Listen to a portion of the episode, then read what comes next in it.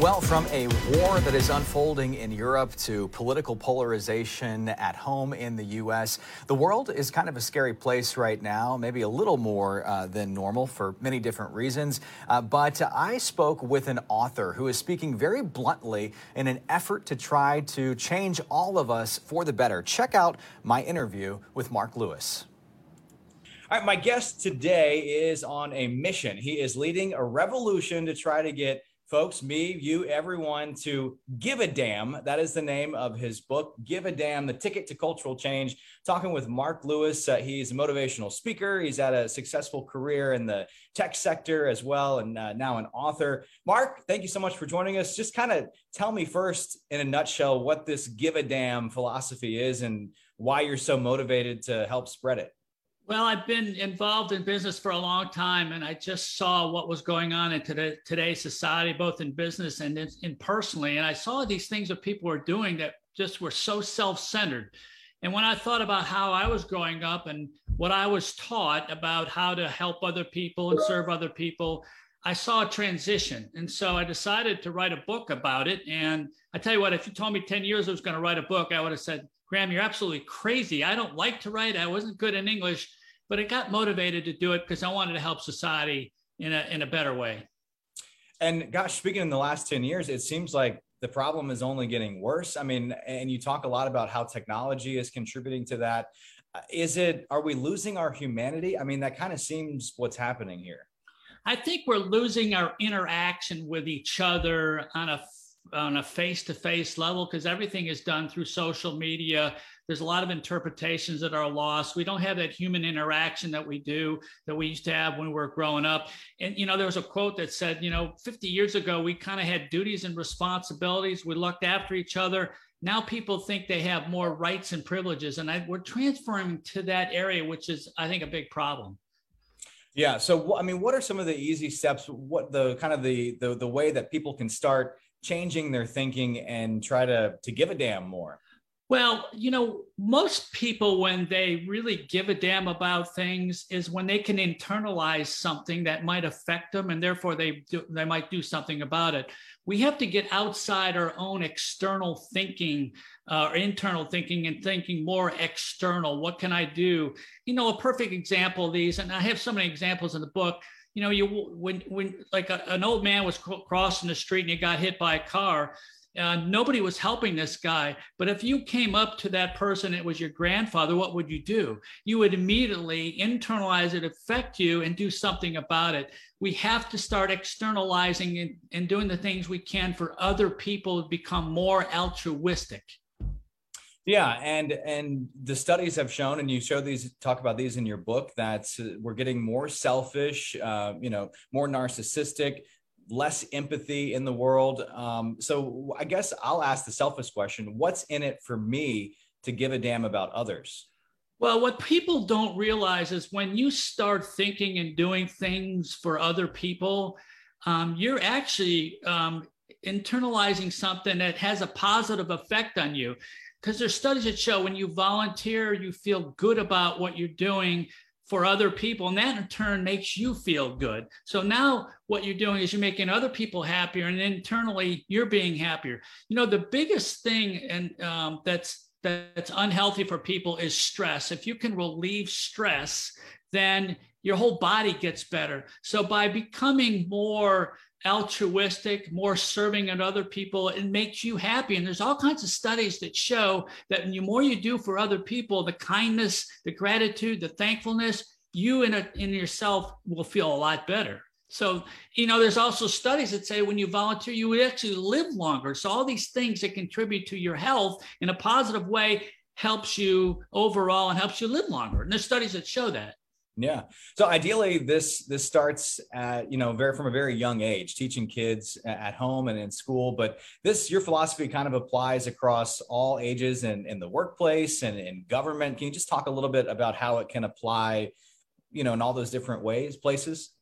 Well, I teach a lot of leadership courses and for CEOs, and I teach them about what it means to serve others and what it means to show gratitude, all these things that can contribute to improving a person's life. And it does start with our kids. You know, when we were growing up, we had more of a direction. We used to go out and kick the can. We used to go out and play with people. Now what you're doing is you're playing on computers. This social interaction isn't as good as it used to be. And the parents aren't at home like they were when I was growing up. So we need to continue to develop what it means to be thankful, how we can teach our kids about morals, responsibility, respect. And if you do that at a very early age, it transitions to habit forming, and therefore society actually changes. Yeah. So say it didn't happen at an early age. Is it too late for an adult to change their thinking, or, you know, where do you start, I guess, to try to do? It really starts about being an awareness of how you're thinking and what you're doing. So, like, for instance, when you go to a grocery store and there's a shopping cart and you don't return it, you know, there's a lot of things that you need to think about. Like I have this example in my book. You see this all the time, people throwing trash out their window out down a highway. But if you're in the middle of your living room, would you throw that trash out in your living room and just leave it there? No, you wouldn't, because now you can internalize that, and it has an effect on you. So you have to start thinking about internalizing of what these kind of effects would have outside of your own internal, and try to internalize it and do the right thing. Yeah. So it starts with just little actions and just little reminders. I like your idea too of leaving Give a Damn sticky notes, and you have a wristband too that I think folks can. You know, I wear this wristband all the time, and it's just a constant reminder, because we have a tendency to forget. You know, they say to change a habit takes 21 days. That's not true. To change a habit takes 66 days, but you have to continue to think about, let's say you throw a piece of paper in a trash can and you miss. You could say, well, someone else is going to pick up because that's their job. That's not the right thing to do. Doing the right thing can be very difficult sometimes, but over time, if you do it, you're going to change your habits, and everybody wins. You know, if you have this give a damn attitude, everybody wins. That's the philosophy, and not a lot of people get that. Yeah. Do you have a favorite success story or something that sticks out in your mind of someone who has kind of changed their thinking based on the give a damn philosophy? You know, I do. And it relates to a millennial who actually bought the book for himself and bought the book for his mother. And they went off and they read it separately. And then they came together and talked about some of the principles that were in the book.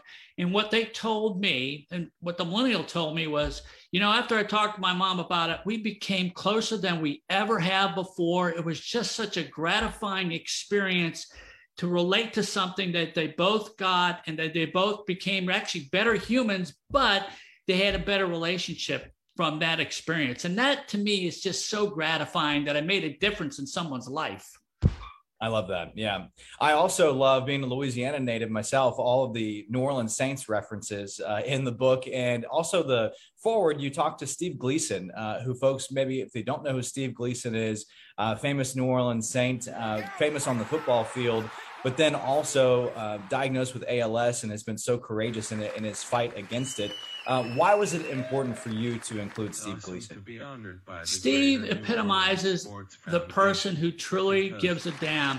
You know, when I talked to him and asked him to write the opening forward in the book, he said to me that when he got ALS, he's not been confined to his wheelchair, but he's actually been liberated by it. He told me that now he knows what his purpose in life is, and that is to help other people who have this debilitating ALS disease to live a better quality life. And so he has gone to great extents to help those people. And when you think about what he's been through, it's amazing that that guy is driven as much as he is based on the disease he has, because a lot of people like that would just give up. And now he knows what his purpose in life is, and that's to help other people with ALS. Yeah. It's amazing. He's an amazing individual. His story is incredible. I encourage folks to look up his story if they don't know it. But, and that kind of touches on another point too, that the book gets kind of philosophical at points too, talking about finding your purpose and thinking about what matters, you know, 100 years from now. And we can kind of look at current world events too, as we talk about Ukraine and Russia, and talking about revolutions, and seeing people come together. And sometimes it takes you know, crazy circumstances to pull society together. What's kind of your take on what we're seeing right now? Well, it shows you how self-centeredness can really have a detrimental effect on society. You know, if we could just sit down and work together, you know, government is a prime example about people when they have a major event like this Russia-Ukraine situation, how they can all come together. But when we get outside something that doesn't affect us, then we become self-centered. Like Republicans can't work with Democrats and vice versa. It's such a polarized thing. Surely we can all kind of collaborate together and get something done. But, you know, you get back to about purpose in life. Graham, I ask this question of a lot of people and they don't have a really good answer for it. Many people don't. It goes, my question is, why were you born? Why did God put you on this earth? And if you don't believe in God, why are you here?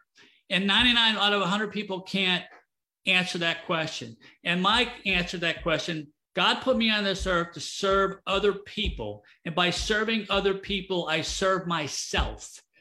Don't get it in reverse. A lot of people do that in reverse. So that's everybody has a purpose in life.